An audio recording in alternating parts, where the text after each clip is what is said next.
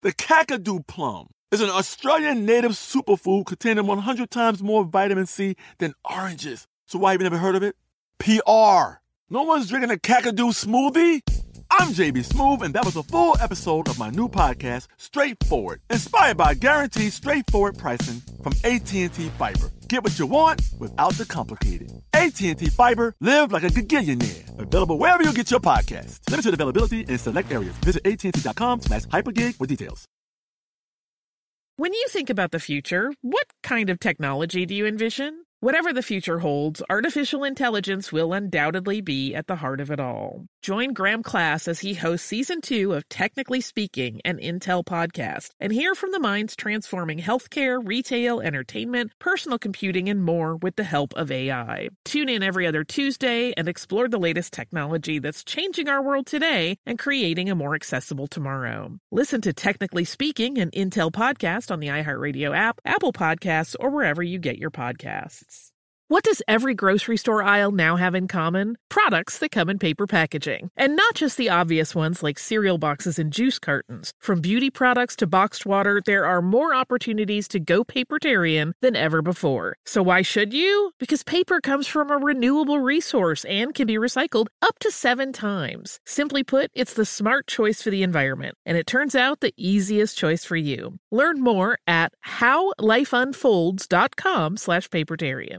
Xfinity has free premium networks for everyone this month, no matter what kind of entertainment you love. Addicted to true crime? Catch killer cases and more spine-tingling shows on A&E Crime Central. Crave adventure? Explore Asian action movies on Hi-YAH. Searching for something extreme? Check out skating, snowboarding, and more on Fuel TV Plus, the global home of action sports. And find crowd-pleasing bops on iHeartRadio's Hit Nation playlist. There's new free shows and movies to love every week. Say free this week in your Xfinity voice remote.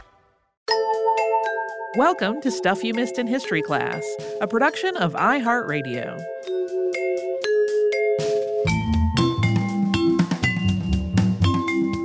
Hello and welcome to the podcast. I'm Tracy V. Wilson. And I'm Holly Fry.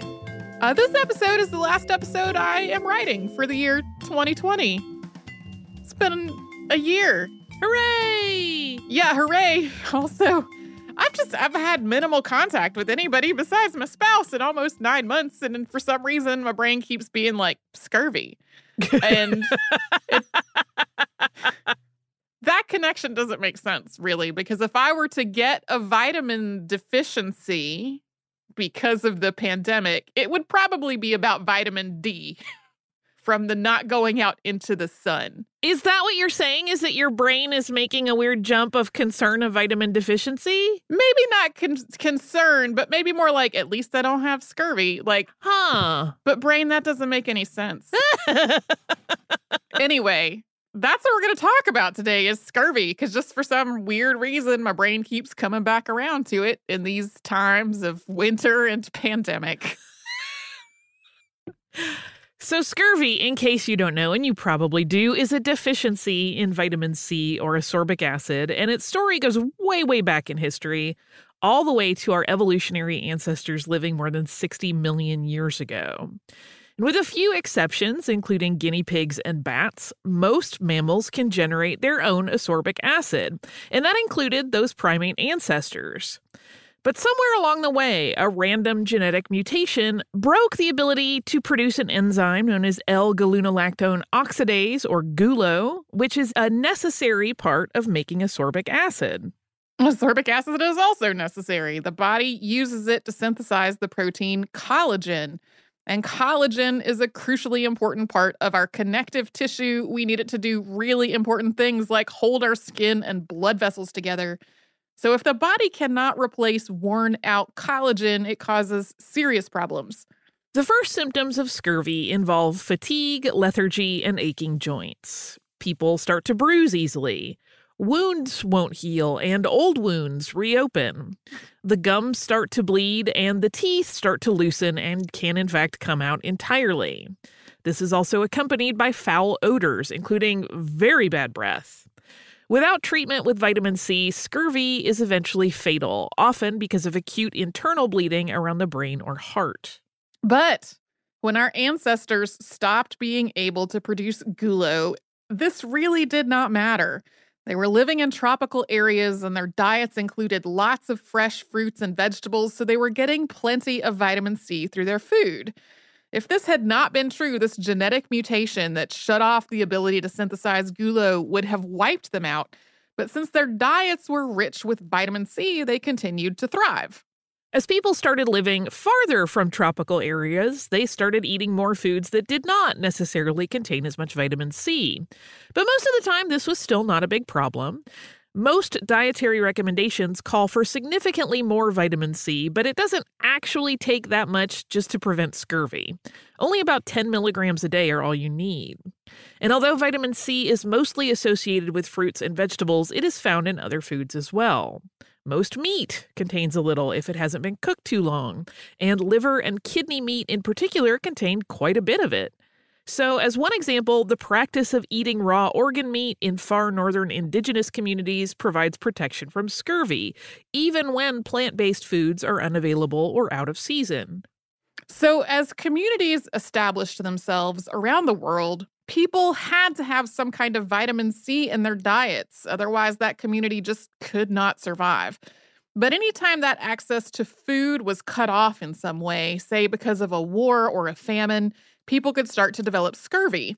And this was also true for people with diseases and conditions that kept them from eating or kept them from absorbing the nutrients in their food. And the word scurvy comes from older terms that mean lazy, scabbed, or scurf, which used to be used to describe dandruff. People started using it to describe this disease in about the 16th century. But written descriptions of scurvy that predate that word are much older. The earliest likely description of scurvy is found in the Egyptian document known as the Ebers Papyrus, which dates back to about 1500 BCE. Past podcast subject Sushruta described a condition involving bleeding gums and loosening teeth around 800 BCE. Roughly 400 years later, Greek physician Hippocrates described what was probably scurvy, and while he did not go into detail about the cure he knew for it, he did note that it wasn't effective and that patients usually died. Traditional Chinese medicine texts describe collections of symptoms that very much resemble scurvy as well. So today, scurvy is associated with long sea voyages, and as humanity took to the sea, people worked out some ways to prevent it, although really without necessarily knowing that that was what they were doing. Many of the earliest seafarers stuck close to the coasts or they island hopped, and that gave them plenty of opportunities to stock up on fresh food. But as voyages got longer, many also had foods on board that were rich in vitamin C. It's possible that Polynesian wayfinders introduced sweet potatoes to Central and South America. They would have brought them with them over thousands of miles of ocean, and sweet potatoes contain vitamin C. Scandinavians stocked their ships with cloudberries, which have about four times as much vitamin C as oranges do. Unpasteurized milk also contains vitamin C, so seafarers who had dairy animals on board could get it that way. While scurvy was common enough to be documented in ancient medical literature, one of the first specifically documented outbreaks happened in the 13th century. During the Eighth Crusade, King Louis IX lay siege to Tunis.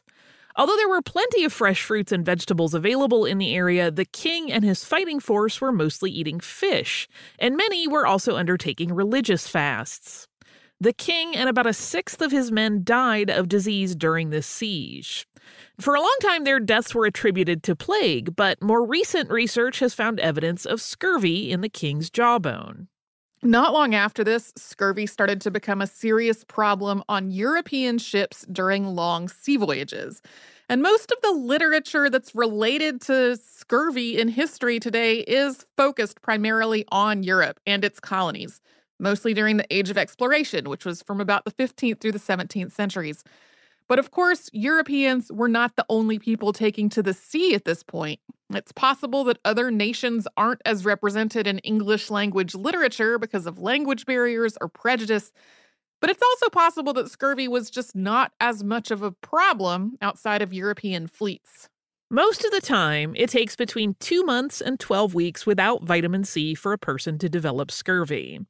And while sailors from parts of Africa and Asia were taking voyages that lasted much longer than that overall, often they were not going that long between stops to resupply. It also seems like they may have been doing a better job at providing their crews with foods rich in vitamin C. Past podcast subject Ibn Battuta, who was from what's now Morocco and traveled extensively during the 14th century, described green vegetables and ginger being grown in tanks on Chinese vessels. He also wrote about salted ginger, pepper, lemons, and mangoes being loaded onto ships in preparation for long voyages. Another previous podcast subject is Zheng He, who led fleets of treasure ships from China all the way to Africa in the 15th century.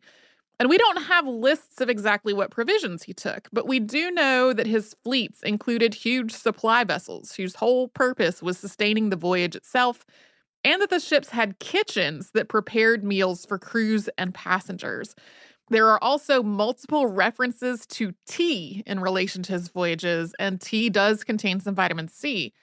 For the most part, written records of scurvy on Chinese vessels don't really start until the 19th century when people left China bound for California during the gold rush. But European ships were another story. Especially as European ships crossed whole oceans, people's diets were often restricted to salted meat and hardtack and not much else. Typically, any vegetables grown on board were only for the officers. Consequently, it's estimated that scurvy killed 2 million European sailors between the 15th century and the 19th century, which is when navies started to more consistently connect scurvy prevention to things like citrus juice. During these centuries, scurvy was the leading cause of death among sailors at sea. It was also a major cause of death among enslaved Africans during the transatlantic slave trade, although the details of that aspect have not been nearly as specifically documented as with ships' crews. And we're going to talk about some more specific scurvy information after we first pause for a little sponsor break. I'm Tracy V. Wilson from Stuff You Missed in History class. Did you know small businesses make up 99.9% of all businesses in the United States? The world is powered by entrepreneurs, and if you're a small business owner or even someone dreaming of starting your own business, then you'll want to check out season two of Mind the Business Small Business Success Stories from Ruby Studio, from iHeartMedia, and Intuit QuickBooks. And every episode, hosts Austin Hankwitz and Janice Torres talk to entrepreneurs about how they've grown from the lessons of launching and nurturing a small business and how they have found success being their own boss. From the excitement of first starting out to finding the right tools and resources to process invoices and payments like QuickBooks Money, you won't want to miss these inspiring stories of entrepreneurship and discovering ways to business differently so you can too. And if you're a small business owner or even someone dreaming of starting your own business, then you'll want to check out season two of Mind the Business Small Business Success Stories from Ruby Studio, from iHeartMedia, and Intuit QuickBooks. When you think about the future, what kind of technology do you envision? Whatever the future holds, artificial intelligence will undoubtedly be at the heart of it all. Join Graham Class as he hosts season two of Technically Speaking, an Intel podcast from Ruby Studio in partnership with Intel. Explore the future of technology that's rapidly evolving our world today with the help of AI. There is still so much work and research needed to fully understand the power and potential of AI, and Intel is at the forefront of implementing AI in revolutionary technology that's changing the world we live in for the better. In each episode, Graham interviews the minds transforming medicine and healthcare, retail, entertainment, personal computing, and more while pioneering new uses for AI in these spaces. Tune in every other Tuesday and explore the latest technology that's changing our world today and creating a more accessible tomorrow. Listen to Technically Speaking, an Intel podcast on the iHeartRadio app, Apple Podcasts, or wherever you get your podcasts. Xfinity has free premium networks for everyone this month, no matter what kind of entertainment you love. Addicted to true crime? Catch killer cases and more spine-tingling shows on A&E Crime Central. Crave adventure? Explore Asian action movies on Hi-YAH. Searching for something extreme? Check out skating, snowboarding, and more on Fuel TV Plus, the global home of action sports. And find crowd-pleasing bops on iHeartRadio's Hit Nation playlist. There's new free shows and movies to love every week. Say free this week in your Xfinity voice remote. Hi, I'm Cindy Crawford, and I'm the founder of Meaningful Beauty. Well, I don't know about you, but like, I never liked being told, oh, wow, you look so good for your age. Like, why even bother saying that? Why don't you just say you look great at any age, every age? That's what Meaningful Beauty is all about. We create products that make you feel confident in your skin at the age you are now. Meaningful Beauty. Beautiful skin at every age. Learn more at meaningfulbeauty.com.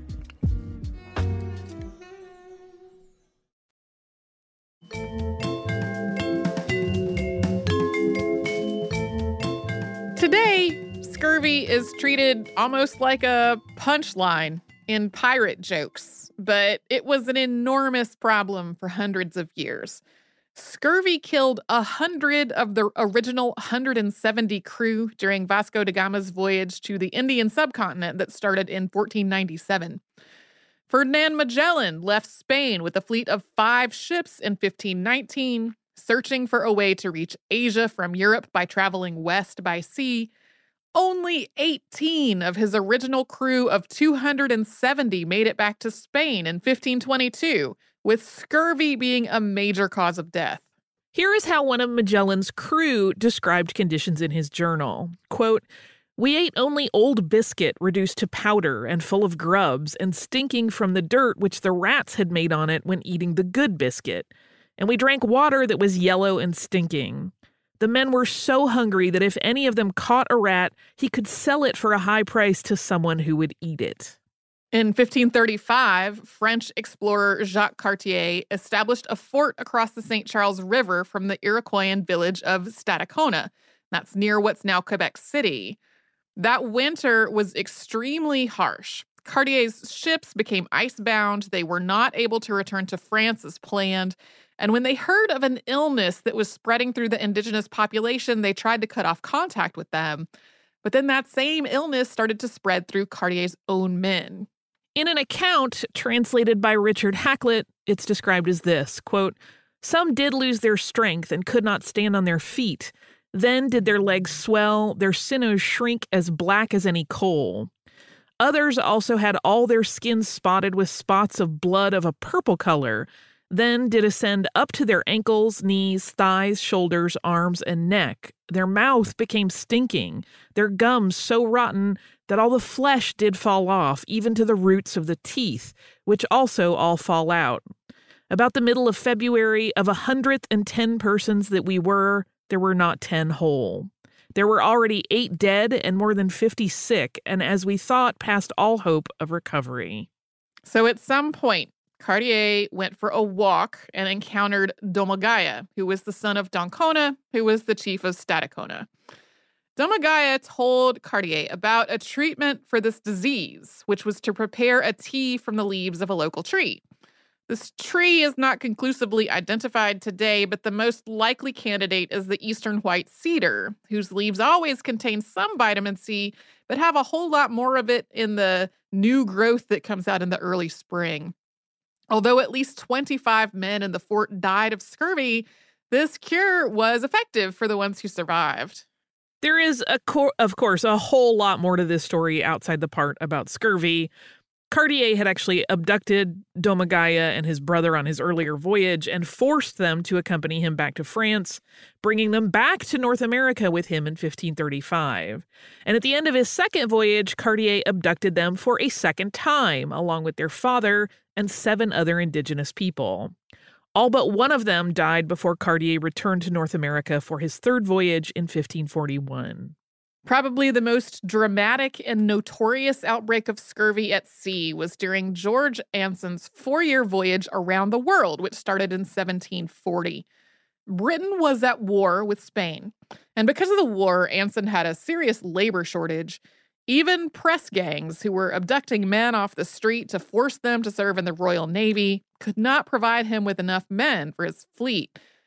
Eventually, this gap was filled with men from Chelsea Hospital, most of whom were sick, injured, or elderly, to the point that they weren't able to just leave on their own when they got released from the hospital. The people who did have the capacity to just walk away did that. So he was left with like the oldest, sickest men from the hospital.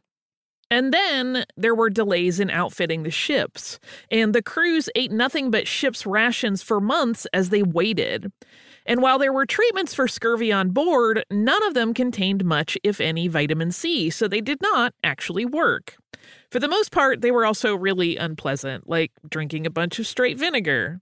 Uh, I I like vinegar and vinegary things, but the idea of just gulping down a whole bunch of it does not sound great to me. Hard pass. Once they finally got underway, they sailed through terrible storms and were blown off course. By April of 1741, most of the men who had survived those treacherous seas had then developed scurvy. By June, they were down from six ships to only three, with only 335 survivors out of about 1,300 original crew. Finally, they reached the Juan Fernandez Islands off the coast of Chile. These were home to plenty of fresh fruits and vegetables, and as the ships took on fresh provisions and the men ate these foods, they gradually began to recover. But because their conditions were so dire when they started getting more vitamin C into their bodies, it actually took more than a month before men stopped dying of scurvy. Anson's dwindling fleet was struck by scurvy again in the Pacific Ocean in the summer of 1742. It was obviously after they had run out of the fresh provisions that they brought on board. When his two remaining ships finally got to China, there were only 227 of the original crew still living. In spite of that, they managed to capture a Spanish galleon that was bound for Manila on June 20th of 1743. And then with only 145 of the original men, they made it back to Britain. Because they had captured the Spanish galleon, they were treated as heroes, with treasures from the galleon paraded through the streets of London, and Anson named First Lord of the Admiralty in 1751. At this point, I mean, it might seem a little weird for the person who was in charge when all of these people died to then become the First Lord of the Admiralty. But at this point, European naval officials had long seen scurvy as an almost inevitable side effect of sending men out to sea for long periods, and they really did not know what was going on with this disease. They did not know about vitamin C or about vitamins at all. It would be more than 150 more years before Casimir Funk would coin the word vitamin to describe specific chemical substances that the body needed to survive. They did not know about collagen either. The molecular structure of collagen was not discovered until the 1930s. Complicating all of this, diets that lacked vitamin C often lacked other essential nutrients as well, and outbreaks of scurvy frequently happened alongside outbreaks of contagious diseases. So it wasn't always clear exactly what disease was at work, and often multiple conditions were getting lumped together and described as scurvy. So, over the centuries, various people noticed that an assortment of foods seemed to cure scurvy. Sometimes they did put that discovery in writing, but it took a really long time before navies started consistently keeping effective treatments for it on ships. This was not just a matter of people forgetting that citrus fruits cured scurvy, though. It is definitely described that way sometimes. Like people kind of frame it as people in the past were great big dummies who just kept forgetting that all they needed was oranges. In hindsight, it is really easy to see that the things that treated scurvy effectively all have vitamin C in them. But at the time, not only did people not know why any of those things actually worked, but their explanations for why they worked were totally off base. So, as people tried to come up with cures that were easier to keep fresh on ships than fruits and vegetables are, they just kept going down the completely wrong track. Often, James Lind is the one who gets credit for solving the scurvy problem. But it's, of course, history, so that means it's way more complicated than that. And we're going to get into all of that after we pause for a sponsor break. I'm Tracy V. Wilson from Stuff You Missed in History class. Did you know small businesses make up 99.9% of all businesses in the United States? The world is powered by entrepreneurs, and if you're a small business owner or even someone dreaming of starting your own business, then you'll want to check out season two of Mind the Business Small Business Success Stories from Ruby Studio, from iHeartMedia, and Intuit QuickBooks. And every episode, hosts Austin Hankwitz and Janice Torres talk to entrepreneurs about how they've grown from the the lessons of launching and nurturing a small business and how they have found success being their own boss. From the excitement of first starting out to finding the right tools and resources to process invoices and payments like QuickBooks Money, you won't want to miss these inspiring stories of entrepreneurship and discovering ways to business differently so you can too. And if you're a small business owner or even someone dreaming of starting your own business, then you'll want to check out season two of Mind the Business Small Business Success Stories from Ruby Studio, from iHeartMedia, and Intuit QuickBooks.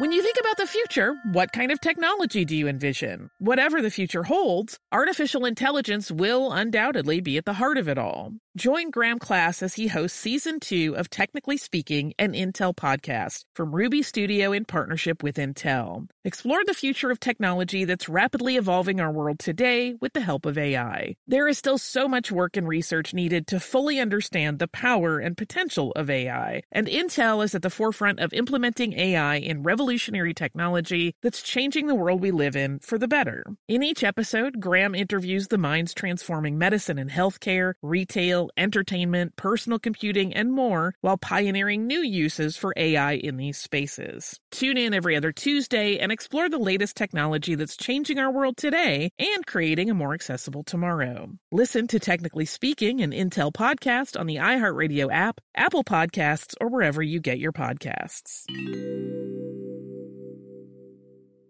Xfinity has free premium networks for everyone this month, no matter what kind of entertainment you love. Addicted to true crime? Catch killer cases and more spine-tingling shows on A&E Crime Central. Crave adventure? Explore Asian action movies on Hi-YAH. Searching for something extreme? Check out skating, snowboarding, and more on Fuel TV Plus, the global home of action sports. And find crowd-pleasing bops on iHeartRadio's Hit Nation playlist. There's new free shows and movies to love every week. Say free this week in your Xfinity voice remote.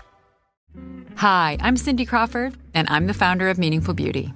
When Dr. Sebagh and I decided to do a skincare line together, he said to me, We are going to give women meaningful beauty. And I said, That's exactly right. We want to give women meaningful beauty, which means each and every product is meaningful. It has a, a reason to exist, it's efficacious. You're going to get results. And then you just go out and live your life. Meaningful Beauty. Confidence is beautiful. Learn more at meaningfulbeauty.com.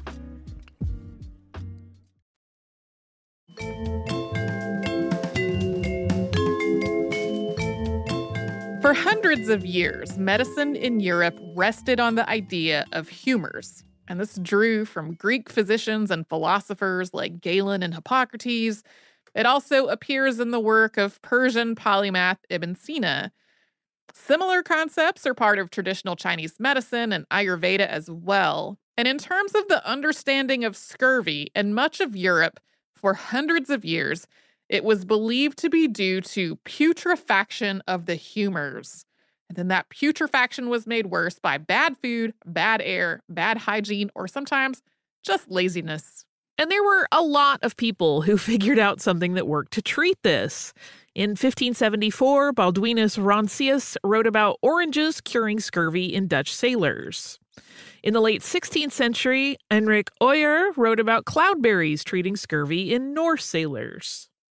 In 1617, John Woodall published a reference book called The Surgeon's Mate, or Military and Domestic Surgery, discovering faithfully and plainly ye method and order of ye surgeon's chest, ye uses of the instruments, the virtues and operations of ye medicines, with ye exact cures of wounds made by gunshot, and otherwise as namely wounds, apostumes, ulcers, fistulas, fractures, dislocations with ye most easy and safest ways of amputation or dismembering, the cures of the scurvy, of ye fluxes, of ye belly, of ye colic and iliaca passio, of tenacimus and exitus ani, and of the calenture, with a treatise of ye cure of ye plague published for the service of his master and of the Commonwealth by John Woodall, Mr. in Surgery.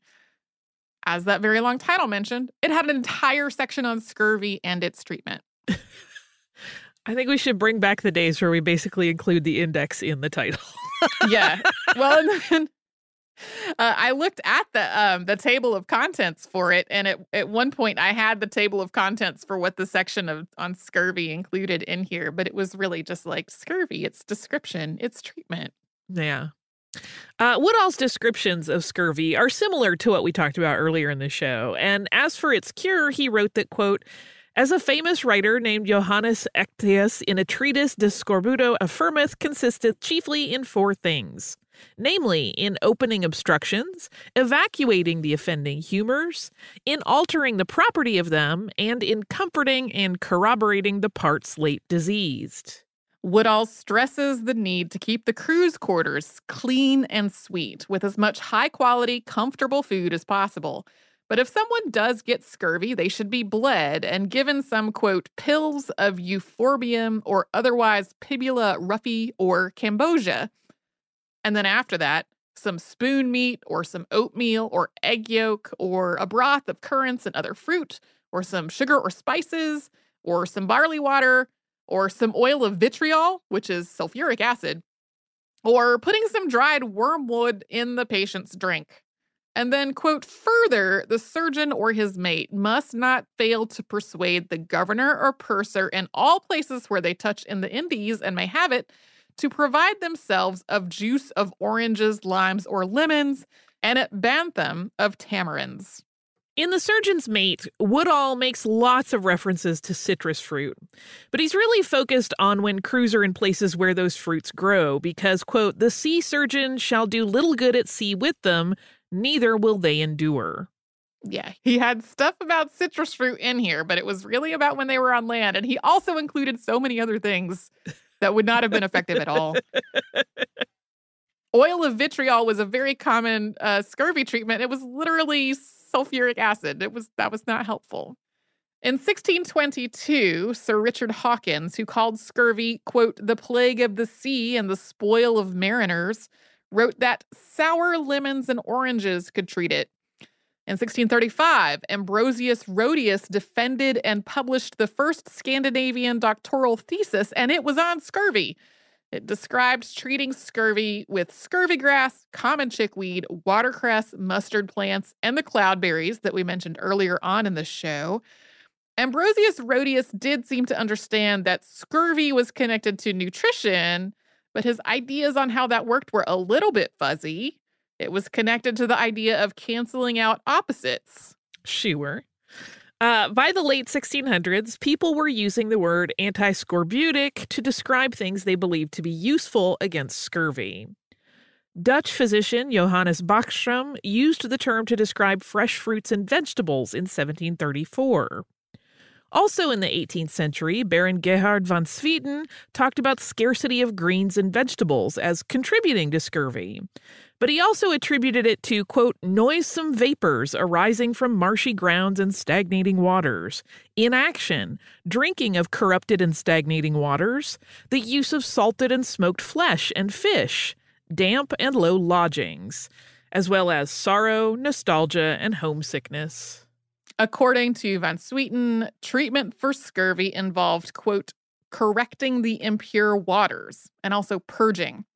He also made dietary recommendations. Quote, the food should be broth with chervil, sorrel, spinach, lettuce, endive, succory, cabbage, especially red cabbage, young nettle buds and tops, or any other sort of tender herbage boiled in it.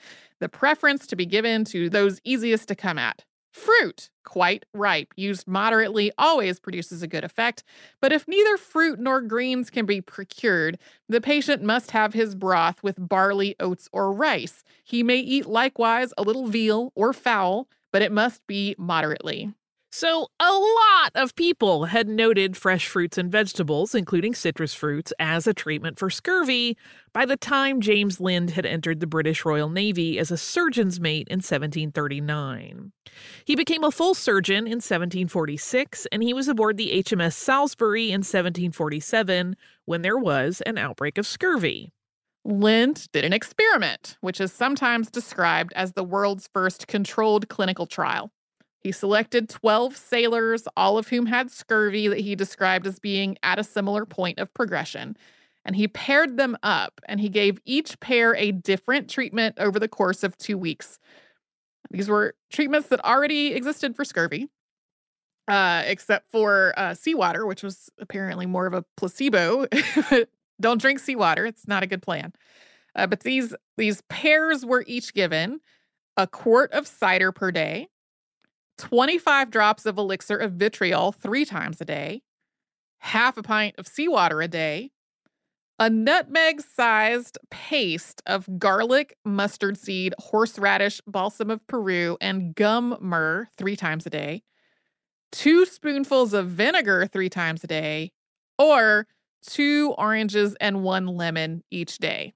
I mean, I might opt for the nutmeg sized paste of garlic, but that's just me. I mean, it just. I kind of do that anyway. the men who were given cider improved somewhat. Because of the way cider was made at the time, it probably did have some vitamin C in it.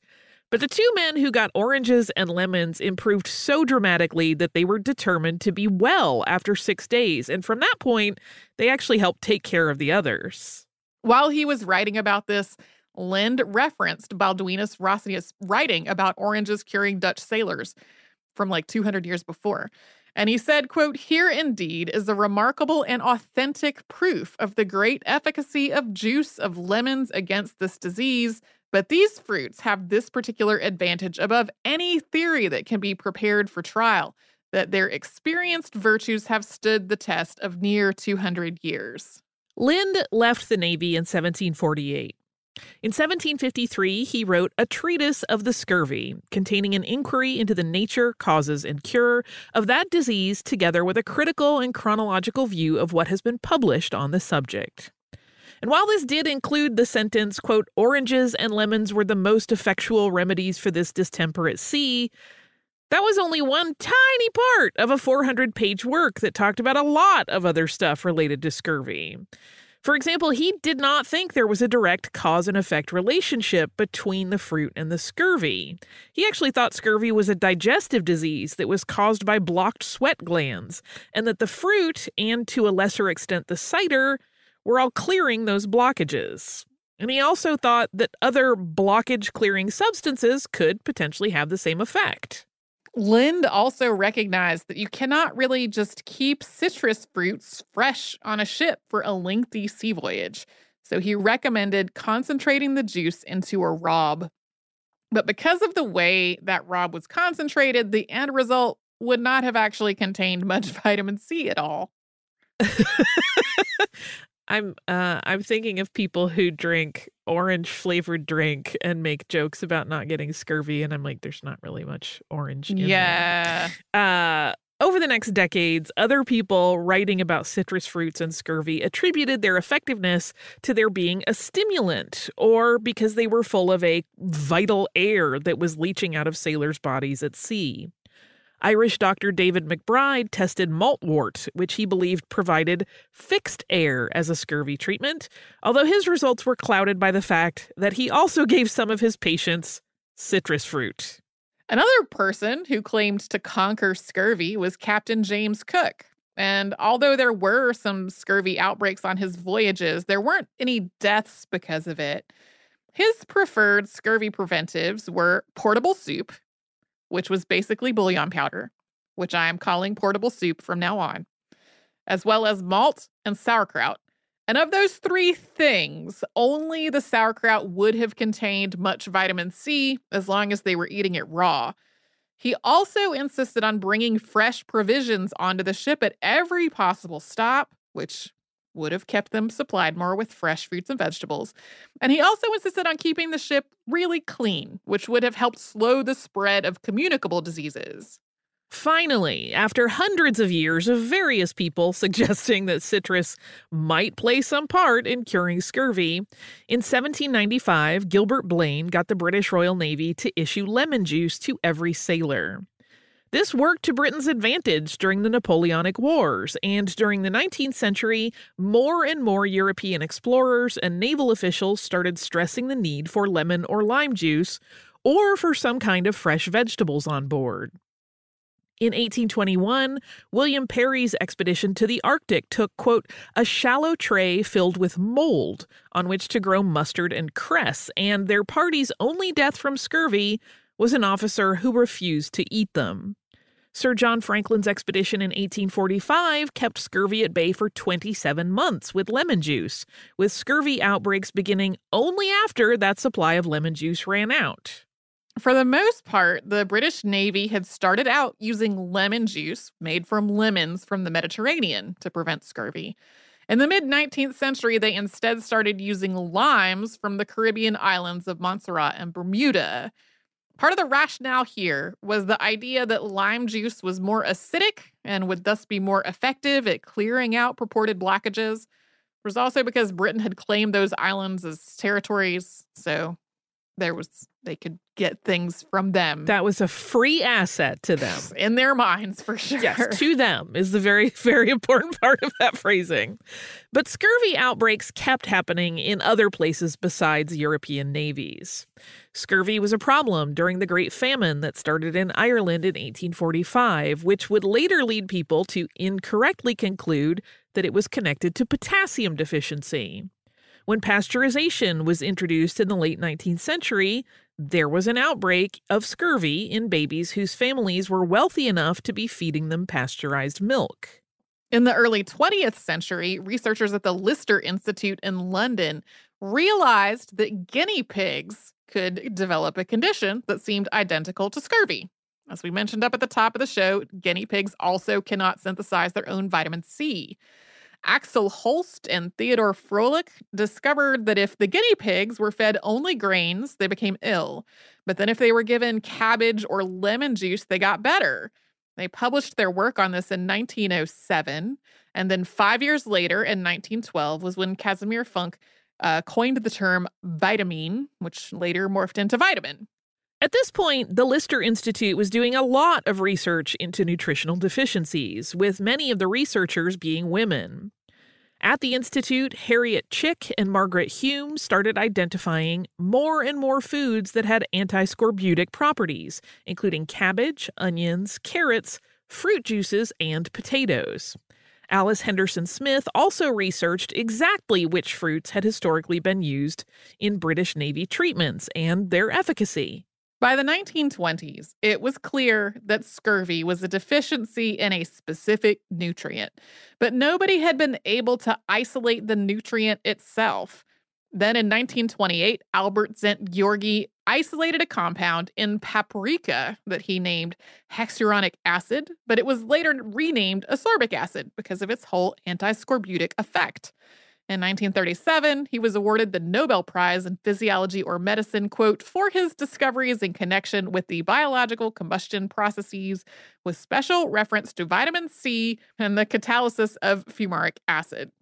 Today, it is of course common knowledge that vitamin C prevents scurvy, but it can still develop anytime people cannot get enough vitamin C.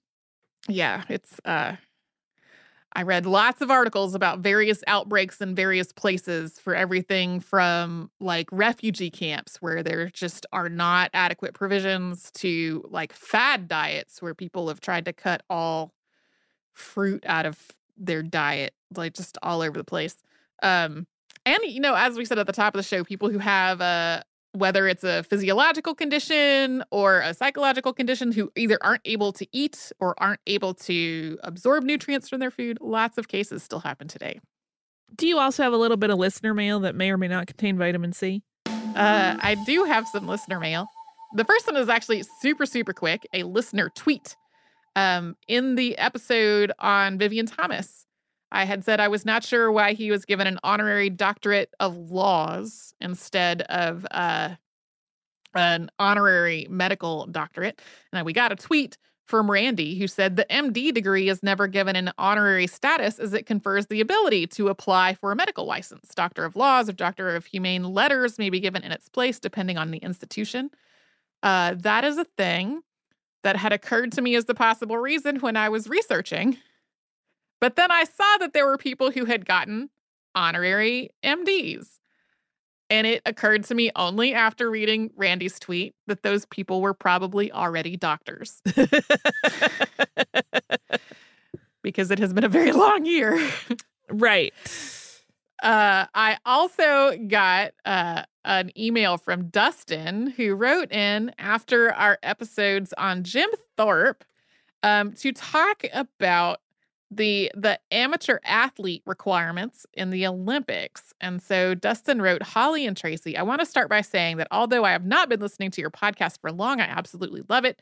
You cover a wide variety of interesting people from so many different fields of interest, and you always have interesting commentary as you narrate us through these lives. I appreciate your research and the details you bring in from different biographies or other sources. While listening to your first, though perhaps not last, three parter on Jim Thorpe that really had me riveted the whole way through, I was wondering about when the Olympics changed, as it clearly now allows professional athletes to compete. Furthermore, after some of your other listener mail, I decided to poke around myself and share what I found with you. So it was not until 1971 that the IOC removed the rule requiring amateurism. What's most interesting was that it was not a result of the de-leisurizing of amateur sports and the blurring line between the amateur and pro level, which you spoke about in the podcast. According to what I read, it had largely to do with Eastern Bloc nations, such as the USSR, sponsoring their best pros and listing them as soldiers to skirt the rules. Essentially, the Soviets cheated and broke the rules in the process. The next step was the adoption into law of the Amateur Sports Act of 1978, also known as the Ted Stevens Act, named for the U.S. Senator who introduced it. This established the U.S. Olympic Committee and allowed them to create additional national governing bodies for each sport, such as U.S. figure skating and the United States Fencing Association. These bodies were basically used to select Olympic team members and govern the amateur competitions in these sports. Fun side note the act requires these NGB committees to be at least 20% voting representation to include active athletes completed within the last 10 years, ensuring the athletes have some say in the way their sports are formed. I'm skipping ahead a tiny bit. So it this wasn't necessarily a response to the factors of increased rigor at the amateur level, but spurred on by the same issues of Soviet state-sponsored athletes having an upper hand as well as the issues uh, with the AAU. As y'all discussed in the podcast, the AAU had made some questionable decisions regarding the rules they had in place and the ways in which these rules were interpreted and enforced. So there is some more detail in the email from there. I had not looked more deeply into how the the amateur definitions and requirements had um, had developed following Jim Thorpe's time in the Olympics. Um, I know there is still so many other social and uh, and representative issues going on in the world of sports. Um, and it is fascinating to me that how how much of that was related to not exactly international politics, but having like grown up in the tail end of the Cold War, I was like, oh yeah, that makes a lot of sense. Mm-hmm. So anyway, thank you so much, Dustin, uh, for poking into all that and sending us what you found. Uh, if anyone else would like to write to us about this or any other podcast, we are at History Podcast at iHeartRadio.com. And we are all over social media at Missed in History. This is where you'll find our Facebook, Pinterest, Twitter, and Instagram. And you can subscribe to our show on Apple Podcasts and the iHeartRadio app and anywhere else you get your podcasts.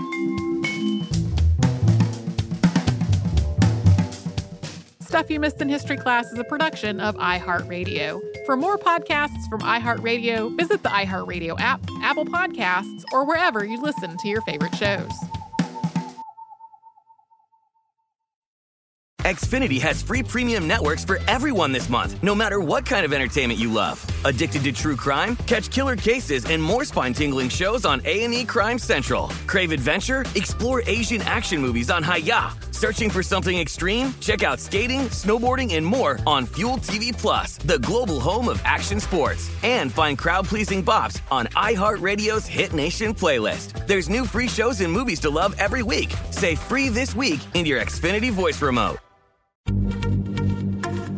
Happy Pride from TomboyX, celebrating pride and the queer community all year. Queer founded, queer run, and the makers of the original boxer briefs for women, creating sustainable size and gender inclusive underwear, swimwear, and loungewear for all bodies so you feel comfortable in your own skin. TomboyX just dropped their Pride 24 collection. Obsessively fit tested for all day comfort in sizes 3 extra small through 6X. Visit tomboyx.com.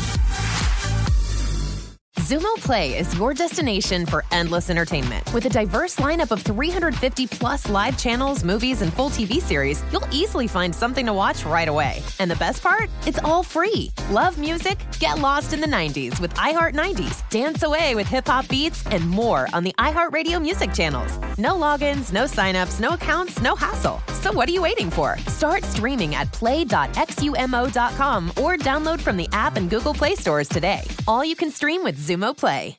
This is Malcolm Gladwell from Revisionist History. eBay Motors is here for the ride.